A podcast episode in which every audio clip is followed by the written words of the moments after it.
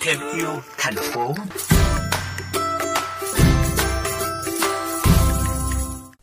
Các bạn thính giả thân mến, với sự chung tay của chính quyền và người dân, nhiều điểm đen về ô nhiễm môi trường đã được cải tạo, chỉnh trang, góp phần nâng cao chất lượng và tạo nếp sống mới.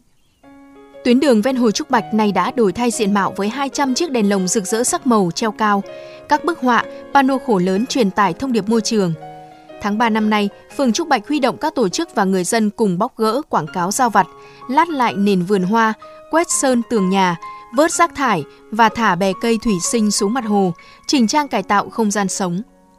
Theo ông Chi, người dân khu vực này, nước hồ chảy vào trong mương cùng nước thải sinh hoạt khiến mương luôn trong tình trạng ô nhiễm không cá nào sống được.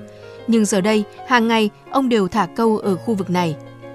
Đường này đường bê tông, tới bây giờ nó gạch, nó lát gạch. Hoa này mới trồng đèn này mới. Đó, trước kia là đây nó ô nhiễm, bây giờ nó đỡ hơn rồi tự giác đi quét chứ mà. Trước đây người dân khu vực ven hồ Trúc Bạch luôn phải sống chung với mùi hôi thối của rác thải.